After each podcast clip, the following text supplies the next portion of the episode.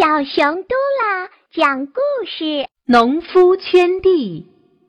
有一个农夫，每天早出晚归，耕种着一小片贫瘠的土地，累死累活，收获甚微。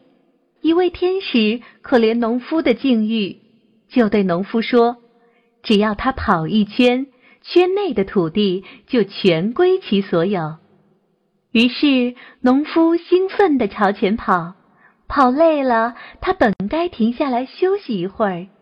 然而，一想到家里的妻子儿女们需要多的土地，又拼命地往前跑。他跑得上气不接下气，但仍不愿停下来休息。农夫又想到将来自己年纪大了，可能无人照顾，还需要钱。于是他不顾精疲力尽，又朝前跑。有人告诉他：“你该往回跑了。”可农夫根本听不进去，他只想得到更多的土地、更多的金钱、更多的享受。最后，他终于心衰力竭，倒地而亡。生命没有了，土地没有了。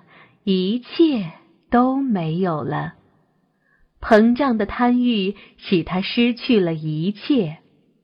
故事发人深省，欲望是人前进的动力。